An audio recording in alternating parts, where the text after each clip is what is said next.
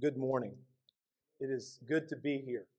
It's really sweet to be able to see your faces uh, for the first time in a number of months during worship, and I'm going to try not to cry. Um, it's a thrill to be able to open God's Word with you and preach. So let's go to Him now and ask Him for His help uh, for me and for you. Let's pray. Father, uh, we are fragile and we're needy. And we don't trust in ourselves in any way, certainly not right now as we come to your word. And so we pray for you to be with us and for you to help us. And our confidence and our comfort is that we know that you love us and that you are completely and always faithful to us. And so we pray that you would give us, by your Spirit, eyes to see what your word says is true. Give us hearts that would love it. We pray above all things that we would see Christ from your word today and that you would remind us of the inheritance that is ours in him and of the unshakable hope that you have called us to. We pray all of these things because they're good for us, and we know you are honored when we look away from ourselves and trust Christ completely. So we pray for that to happen. And we pray these things in Jesus' name. Amen. Amen. Friends, we are back today in Paul's letter to the Ephesians, the fourth of 21 sermons, God willing, in this wonderful letter. By way of introduction, I, I want us to think for just a minute about why it is that we need to hear the gospel every time we gather. Martin Luther said this, and I, I agree with him. When asked why he preached the gospel to his people every time they gathered, he said, I do that. I preach the gospel to my people every week because we all tend to forget it. See, the gospel is what the saints need to hear, most importantly, every time we gather. Sometimes in the church, in our context, we tend to think that, well, yeah, the gospel needs to be proclaimed so that if anybody shows up to church who doesn't yet believe in Jesus, they will hear it. Oh, amen to that. People come and they come to a service of CBC. I trust they are going to hear the gospel. And we pray that God would impart faith. But it is also true that the saints, the redeemed, we need to hear the gospel every time we gather because we are so prone to forget it. Many things in this fallen world wage war against our faith. We battle our flesh, our sin, all the time. Satan accuses us, and it's not as though he doesn't have material to work with. The great accuser of the brethren throws those fiery darts all the time. Our lives are very full, they're very busy. And we can easily become overwhelmed or at least distracted. And if we're honest, our experience in this life often speaks a very different word than God does. What I mean by that is that God tells us He loves us. He tells us that He's good and faithful and sovereign. But even in this room today, many hearts are breaking. Many days are full of tears and pain. God tells us that we are His children, but we often don't feel like that. At times, we feel like we are His enemies because we're sinning and we know He hates sin. And because our lives are often hard, we have a difficult time reconciling those realities that God tells me I'm his child, but yet my life is this way. We need to be regularly reminded of the hope God has called us to. And we need to be regularly reminded of the power, the mercy, the grace, and the love of Christ for us. And that's what we're going to consider today. If you have your Bibles with you, open them up to Ephesians chapter 1. We will be looking today at Ephesians 1 15 through 23. If you don't have a Bible with you, don't worry about that. We will have the words to the text printed on the screen behind me, and you will be able to follow along with us there. Before we go any further, I want to read God's word for us. Beginning in Ephesians 1 and verse 15. For this reason, because I have heard of your faith in the Lord Jesus and your love toward all the saints, I do not cease to give thanks for you, remembering you in my prayers, that the God of our Lord Jesus Christ, the Father of glory, may give you the spirit of wisdom and of revelation in the knowledge of him, having the eyes of your hearts enlightened, that you may know what is the hope to which he has called you, what are the riches of his glorious inheritance in the saints and what is the immeasurable greatness of his power toward us who believe, according to the working of his great might that he worked in Christ when he raised him from the dead and seated him at his right hand in the heavenly places, far above all rule and authority and power and dominion, and above every name that is named, not only in this age, but also in the one to come. And he put all things under his feet and gave him as head over all things to the church, which is his body the fullness of Him who fills all in all. Amen. Thanks be to God for His word. I have five points and a conclusion for us today.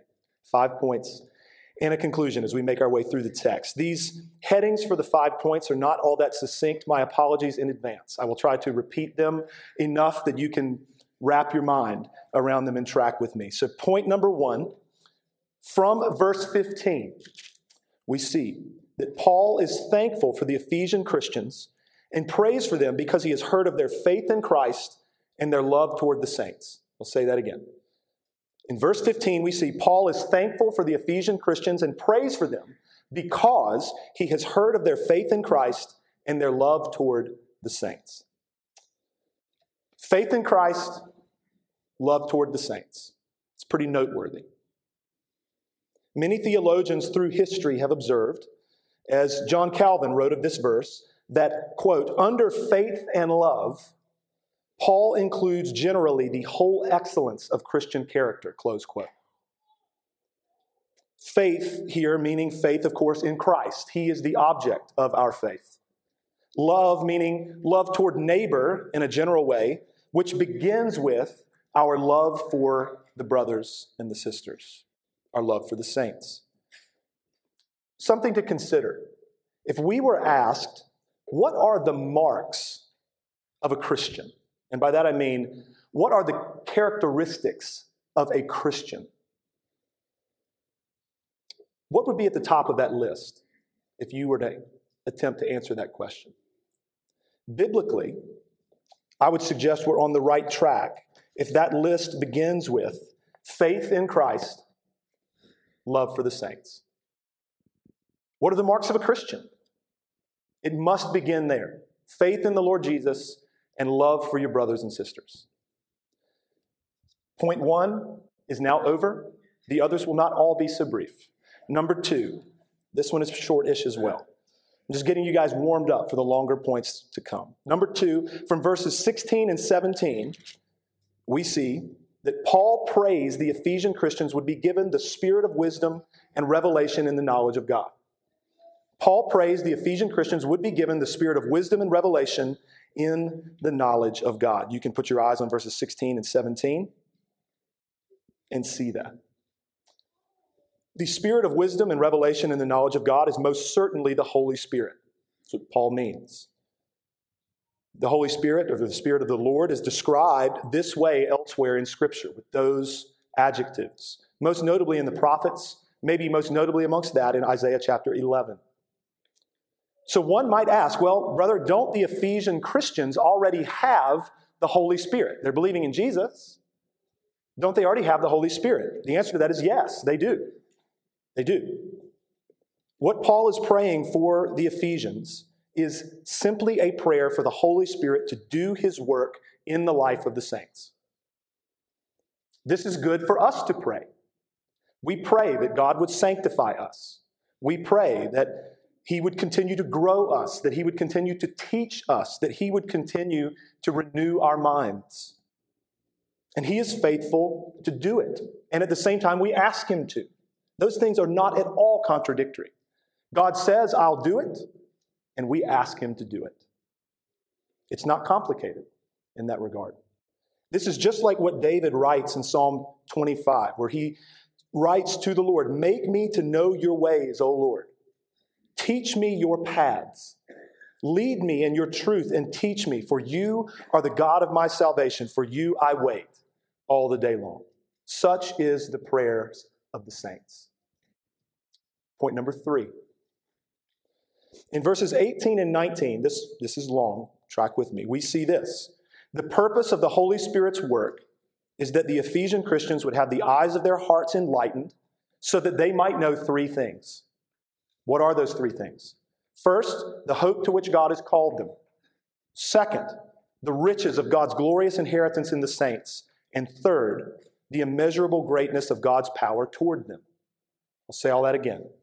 In verses 18 and 19, we see that the purpose of the Holy Spirit's work is that the Ephesians would have the eyes of their hearts enlightened so that they might know, number one, the hope to which God has called them, number two, the riches of God's glorious inheritance in the saints, and number three, that they would know the immeasurable greatness of God's power toward them.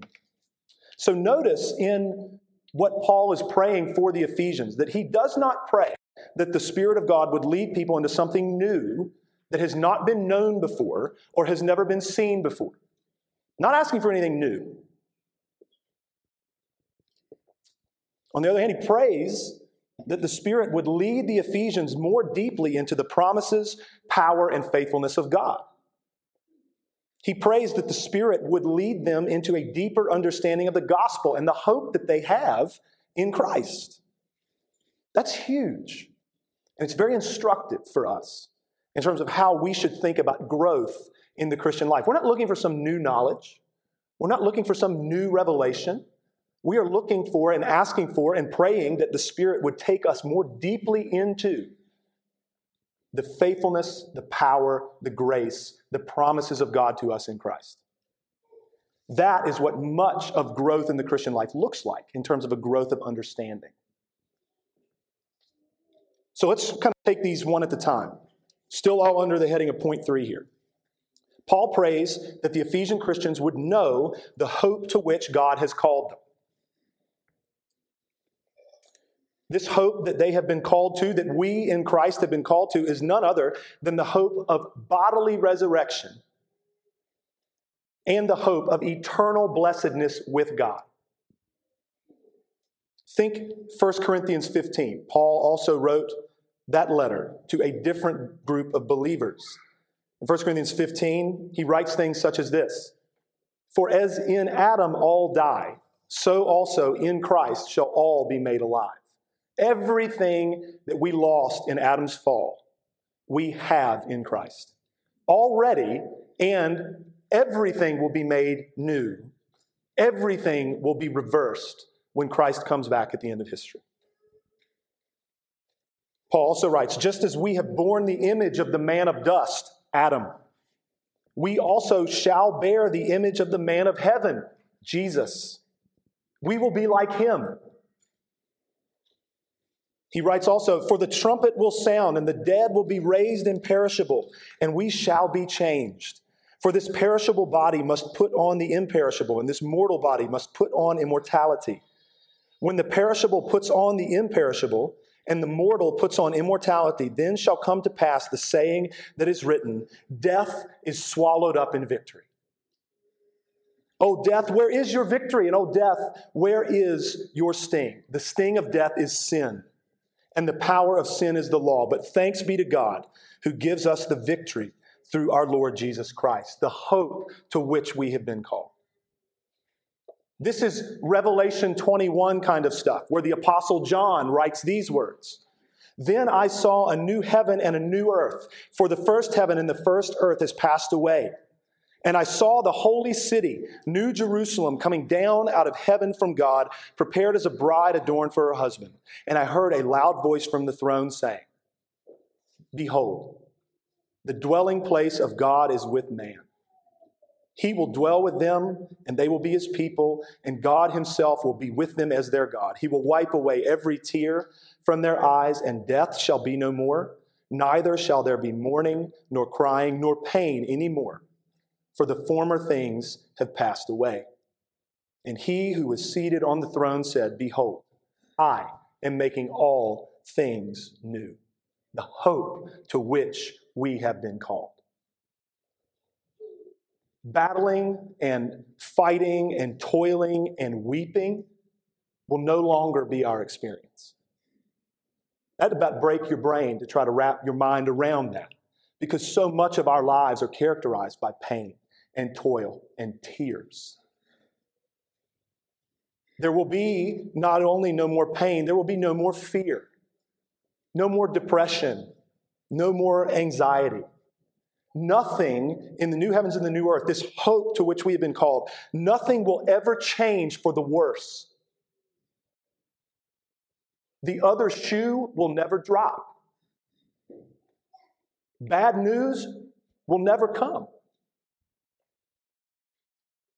This is what awaits those who are in Christ Jesus. Praise be to his name. And Paul says to the Ephesians, I pray that you would know that.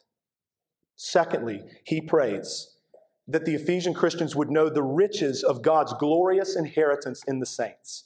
Now, the wording of this is important that you would know the riches of God's glorious inheritance in the saints, not yours, God's. What Paul means here is that God will be glorified and God will be delighted in his inheritance of us. That's astonishing. The Lord, the one who is, who never got started and needs nothing, will be glorified and will be delighted to inherit us. How wonderful. We have this great hope to which we have been called, and God will be glorified and God will be filled with joy when that hope is fully realized. Psalm 2, we heard it this morning. I will tell of the decree. The Lord said to me, You are my son. He's talking about the Messiah. You are my son, capital S. Today I have begotten you. And ask of me, and I will make the nations your heritage and the ends of the earth your possession. Christ will have the prize for which he died, an inheritance of nations, like we sung earlier. Revelation 19. We talk about like an epic event to put a bow on all of history. It's the marriage supper of the Lamb, where the Apostle John writes this from Revelation 19, verses 6 to 8. Then I heard what seemed to be the voice of a great multitude, like the roar of many waters, and like the sound of mighty peals of thunder, crying out, Hallelujah! For the Lord our God Almighty reigns. Let us rejoice and exult and give him the glory, for the marriage of the Lamb has come, and the bride has made herself ready. The bride is us, the bride is the church. It was granted her to clothe herself with fine linen, bright and pure. Think about Luke chapter 15. It's a pretty well known chapter in the Bible for many. Luke chapter 15 contains in it three parables.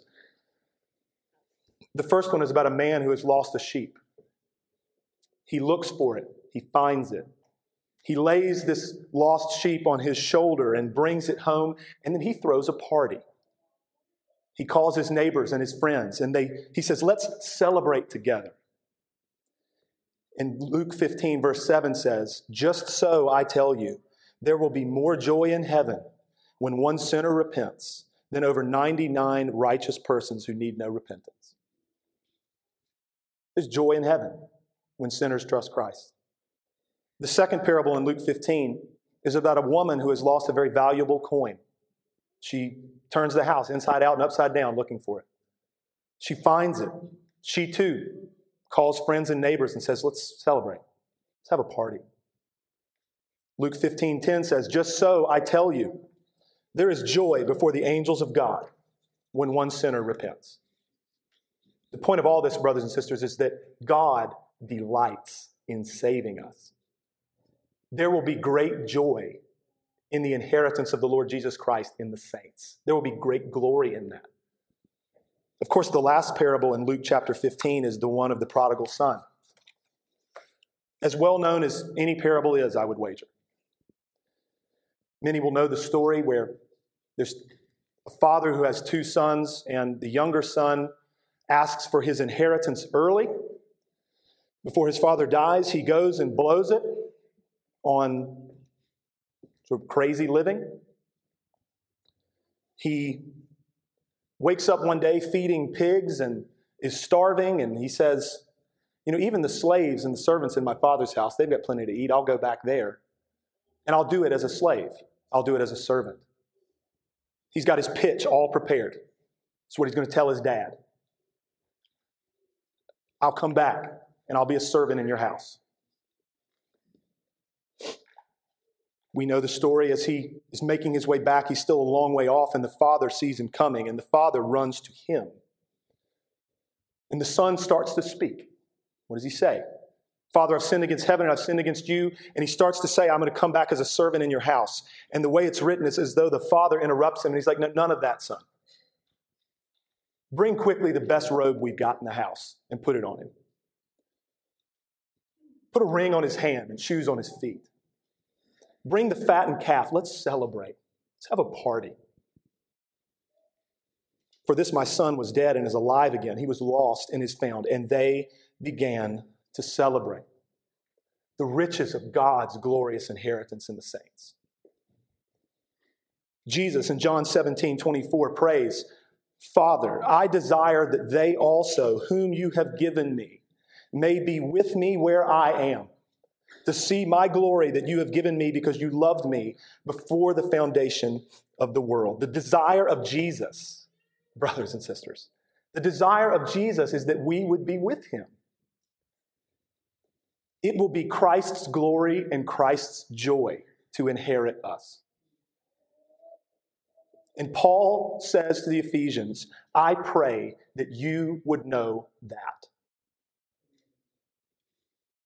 Thirdly, Paul prays that the Ephesians would know the immeasurable greatness of God's power toward the saints, which is going to transition us now into point number four of my outline. In verses 20 to 23, we see that God's power toward the saints is most evidently seen in the resurrection and exaltation of Christ, and in Christ being given as head over all things to the church. Let me say that again. In verses 20 to 23, we see that God's power toward the saints is most evidently seen in the resurrection and exaltation of Christ, and in Christ being given as head over all things to the church. So Christ, being raised from the dead, vindicated his sacrifice Everything that he had done was legit and sufficient. And it secured our salvation. This is Romans 4:25. He was handed over for our transgressions and raised for our justification. Christ being raised also secured our bodily and eternal resurrection. We will be like him. We will see him as he is, 1 John 3. But also, the point that Paul is making here is that the same power of God that raised Christ from the dead is at work in us. The same power of God that raised Christ from the dead is at work in us. It is the power of God that gave us life when we were dead in our trespasses and sins. We'll think about that next week in Ephesians 2. God has made us alive together with Christ. It is the power of God that is at work in us to conform us to the image of Christ, to sanctify us. It is the power of God that will keep us in Christ to the end. It is the power of God that will raise us from the dead unto eternal life. The same power of God that raised Jesus Christ from the dead is at work in the saints. We see in these verses that Christ has been exalted and he has been seated at the right hand of God. He has been given, Paul says, as head over all things to the church, which is his body. Jesus is over all things. There is no one or nothing over him. He is in the position of supreme authority in the universe. But here's the thing about Jesus He doesn't use that authority simply for his own sake. How does he use it? He uses his position as head over all things for the benefit of the church, which is his body. Christ is for us. He helps us. We have been united to him. We are his body, and he is our head. And he cares for us. If you have your Bibles with you, and I'm not quite sure if the guys can pull this off in the back, uh, flip to Hebrews chapter 2. Hebrews chapter 2. It's always good to illustrate Bible with Bible, explain Scripture with Scripture, right? So we're going to do that for just a moment. We're going to connect together this exaltation of Christ and Him being seated over all things. He's the head of everything, and He helps us. He's for the church. Hebrews 2, beginning in verse 5. Now, it was not to angels that God subjected the world to come, of which we are speaking. It has been testified somewhere what is man that you are mindful of him, or the Son of Man that you care for him? You made him for a little while lower than the angels. You have crowned him with glory and honor, putting everything in subjection under his feet. That's a citation of Psalm 8. Now, in putting everything in subjection to him, he left nothing outside his control. At present, we do not yet see everything in subjection to him, but we see him who for a little while was made lower than the angels, namely Jesus. So, here again, the writer of the Hebrews understands that Psalm 8 is about Christ primarily. We see him who was made lower than the angels, namely Jesus, crowned with glory and honor because of the suffering of death so that by the grace of God he might taste death for everyone. For it was fitting that he, for whom and by whom all things exist, in bringing many sons to glory, should make the founder of their salvation perfect through suffering. For he who sanctifies and those who are sanctified all have one source. That is why he is not ashamed to call them brothers, saying, I will tell of your name to my brothers. In the midst of the congregation, I will sing your praise. And again, I will put my trust in him. And again, behold, I and the children God has given me. Those are all citations to demonstrate that Christ is not ashamed to call them brothers, call us brothers. Now, beginning in verse 14. Since therefore the children share in flesh and blood, he himself likewise partook of the same things, that through death he might destroy the one who has the power of death, that is, the devil, and deliver all those who through fear of death were subject to lifelong slavery. For surely it is not angels that he helps, but he helps the offspring of Abraham. That's us. Therefore, he had to be made like his brothers in every respect, so that he might become a merciful and faithful high priest in the service of God, to make propitiation for the sins of the people, to make satisfaction for the sins of the people. For because he himself has suffered when tempted, he is able to help those who are being suffered, or being tempted, excuse me. The writer of the Hebrews is making the point that Jesus is the one to whom God has subjected all things. He is head of everything, He's in authority over everything. And yet, here is what Christ has done. He who is over all things was made lower than the angels for a time. He who is over all things took on human flesh and suffered. He took on human flesh and was tempted. He took on human flesh so that he might destroy the one who has the power of death, that is the devil.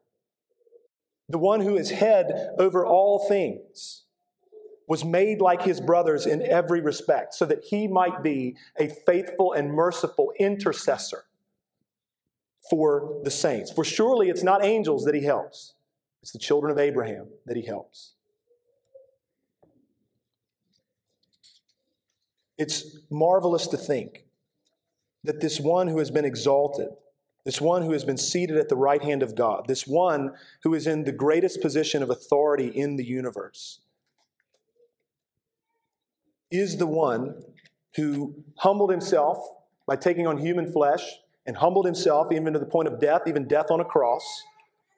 This one who is head over all things suffered a lawbreaker's fate for the sake of those who have broken God's law so that in him we might become the righteousness of God. It is only through the work, the perfect life of Jesus Christ, the suffering, the death of Jesus Christ, the satisfaction made for sin by Jesus Christ that the children of Abraham, that the saints could ever be reconciled to a holy God. The power of God is most evidently demonstrated in the resurrection and the exaltation of Christ and of Him being given to the church as the head over all things. Which leads me now to point five, which is a reflection. for us together. Number five, these things that Paul prays for the Ephesian Christians, and especially the truth that Christ is for us, are what sustain us in this life. Let me say that again. These things that Paul prays for the Ephesian Christians, that you would know the hope to which you've been called, that you would know the glorious inheritance of God in the saints, and that you would know the immeasurable greatness of the power of God toward you. Those truths sustain us in this life, and the truth that Christ, who is head of all things, has been given to the church, sustains us in this life. Let's think about that for a minute. Think about your battle against sin that is ongoing.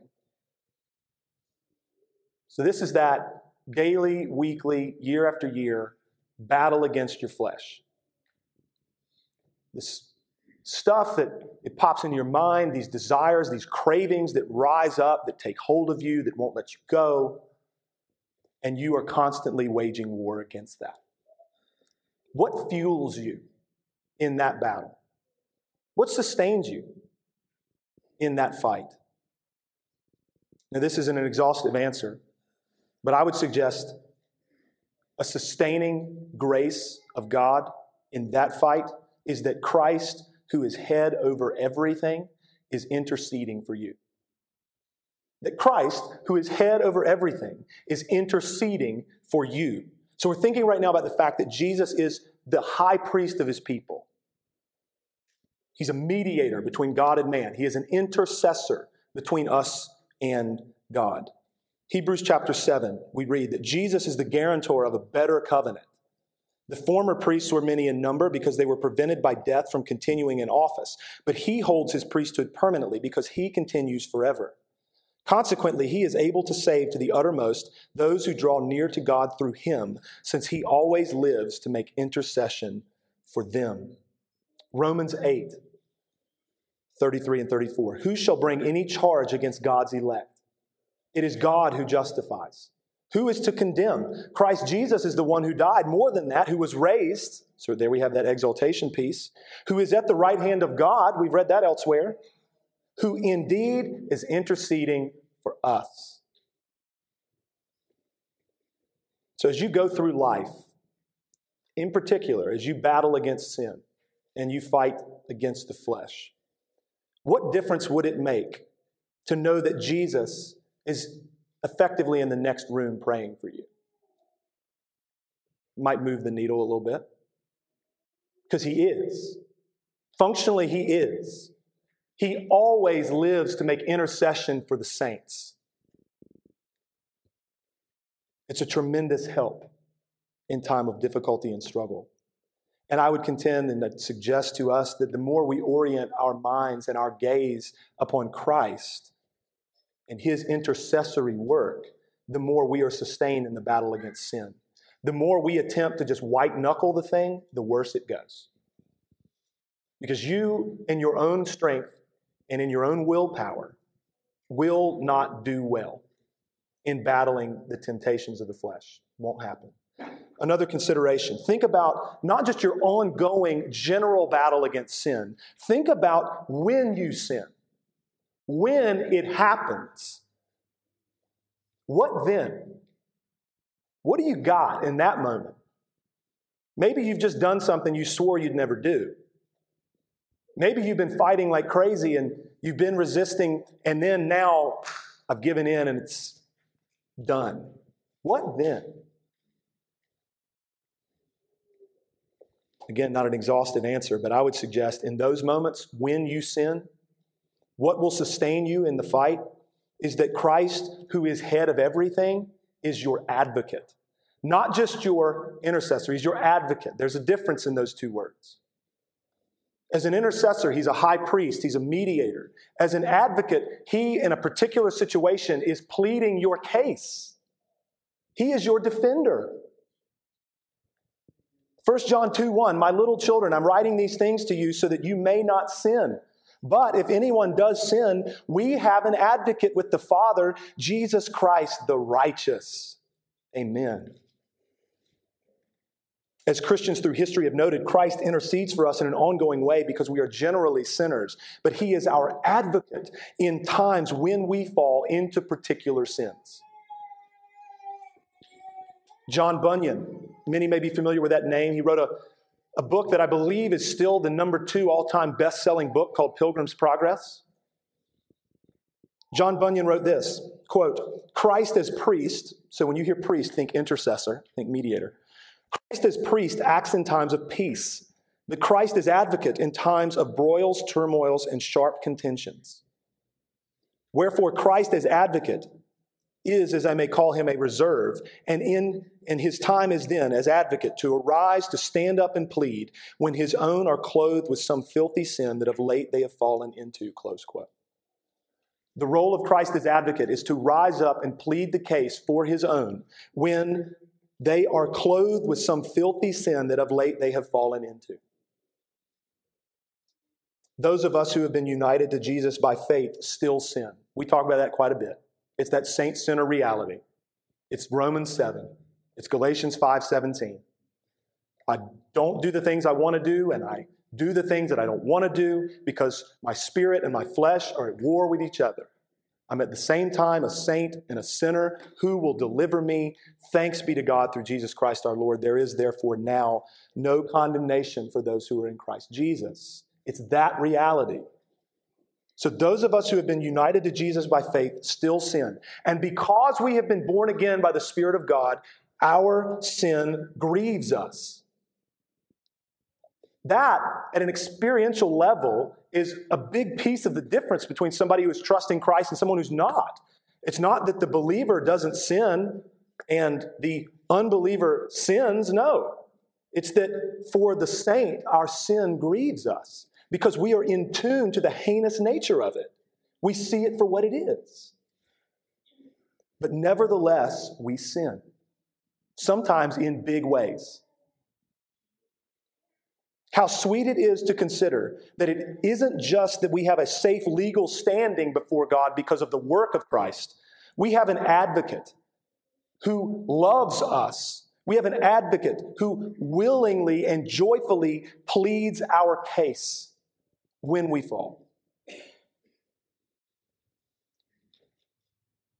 And don't miss that important aspect of this. He is our advocate when we are caught in sin, not once we've gotten beyond it.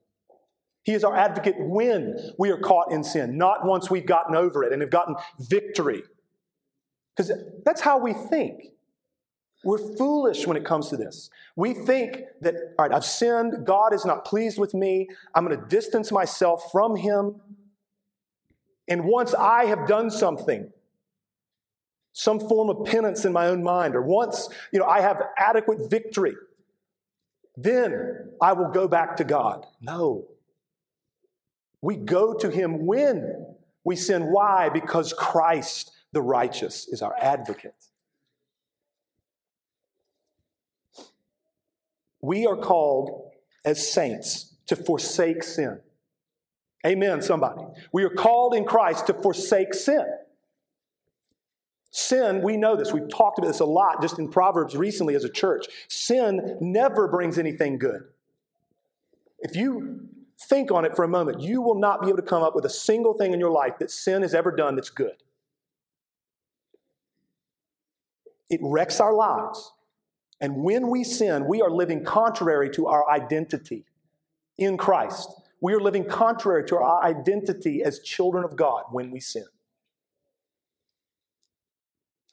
But here's the thing praise be to Christ that even when we do not forsake sin, he never forsakes us. The one who is head of all things, who has been exalted, who is seated at the right hand of God, the one over whom no one or nothing is pleads our case. Think about suffering. Think about the hope to which you've been called, the glorious riches of God's inheritance in the saints, the immeasurable greatness of the power of God toward you, the fact that Christ, who is head over all things, has been given for your benefit. Think about when you suffer, the things that you have experienced, or the suffering that you will experience in short order, because suffering is normal in this fallen world. What then? What sustains you? in the midst of it. It's the things that we've been considering today. It's the hope to which we've been called. It's resurrection and eternal blessedness with God. It's that all will be well one day. We live from the end of the story backwards. It's the riches of God's glorious inheritance in the saints that He delights so much to save me that there will be joy in heaven when Christ inherits His bride. It fills you with hope. It doesn't take the pain away, it gives you hope. When you suffer, consider that Christ, who is head of everything, knows your suffering. He knows our sorrow.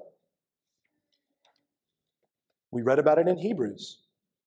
He's tempted in every way that we are.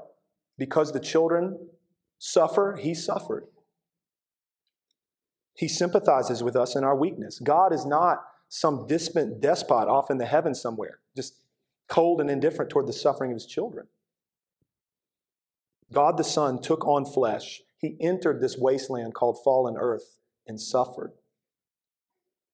And because he knew that suffering, because he knew sorrow to the point of death, we will finally be delivered from suffering and sorrow and death. In conclusion, friends, I, I want us to consider briefly Lamentations 3. You don't need to turn there.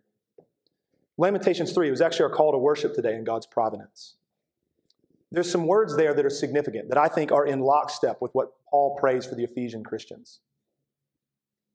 Paul prays that the Ephesian Christians would know more deeply what is true of God, what is true of his power toward them, and what is true of Christ being for them, being given to them as the head of all things. Lamentations chapter 3.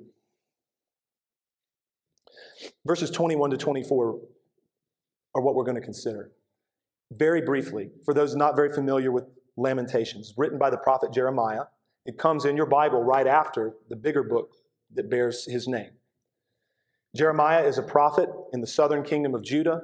In particular, he's in the holy city, Jerusalem, when Babylon has taken it captive. He, Babylon has conquered the city of God, and it's ruin, it's carnage, it's disaster. Everything's terrible. God, where are you? God, what about your promises? We're being destroyed. We're being pillaged and killed. We're being plundered. That's the context. It's so bad that mothers are reduced to eating their children. It's in Lamentations. And then, seemingly out of nowhere, in verse 21 of Lamentations 3, after pages of lament and weeping and horror come these words But this I call to mind, and therefore I have hope. The steadfast love of the Lord never ceases, His mercies are new every morning. Great is your faithfulness. The Lord is my portion, says my soul. Therefore, I will hope in Him. So, friends, at the bottom of it, when everything around our souls give way and our lives are falling apart, in our dark days, even in our decent ones, at the bottom of it, don't ask me how I feel about something. Let's not ask each other how we feel about something. Because we feel all kind of ways all the time. Don't ask me what I feel, ask me what I know. Ask me about what God has said, right? My experiences are going to be all over the map. My emotions and my feelings are going to be all over the map. Don't ask me what I feel, ask me what I know, and ask me what the Lord has said. And what has He said? What do we know? It's the things that Paul prays for the Ephesian Christians. There's a hope to which you've been called. You know that. God has said that. God is going to be glorified and God is going to be filled with joy when He inherits the saints. You know that. He's told you that. And God's power toward you, toward those who believe in His Son, is immeasurable in its greatness. Just look at Christ. He's been exalted as the head of all things, and He has been given to you. for your benefit as his body, the church. So, as Paul prayed, may God give us the spirit of wisdom and revelation in the knowledge of him. May God enlighten the eyes of our hearts so that we might know the hope to which he has called us, so that we might know the riches of his glorious inheritance in the saints, and so that we might know the immeasurable greatness of his power toward us who believe. May it be so. Let's pray. Father, we come to you and we pray these things for ourselves. That you would continue by your Spirit to teach us and to grow us, that you would enlighten, that you would open the eyes of our hearts, that you would cause us to see even more deeply this morning these wonderful things, the hope you've called us to, your glorious inheritance in the saints, and your immeasurably great power toward us. We also pray for ourselves, as Paul does elsewhere in Ephesians, that you would strengthen us in our inner man so that we might comprehend the height, the depth, the length, and the breadth of the love of Christ for us. Father, this is what we need, and we pray for you to do it. We pray that you would use the preaching of your word to do it. We pray that you would use the table as we are about to come to it to do these things and to remind us of these things and to drive us more deeply into these things. And we pray that in Jesus' name. Amen. Friends, we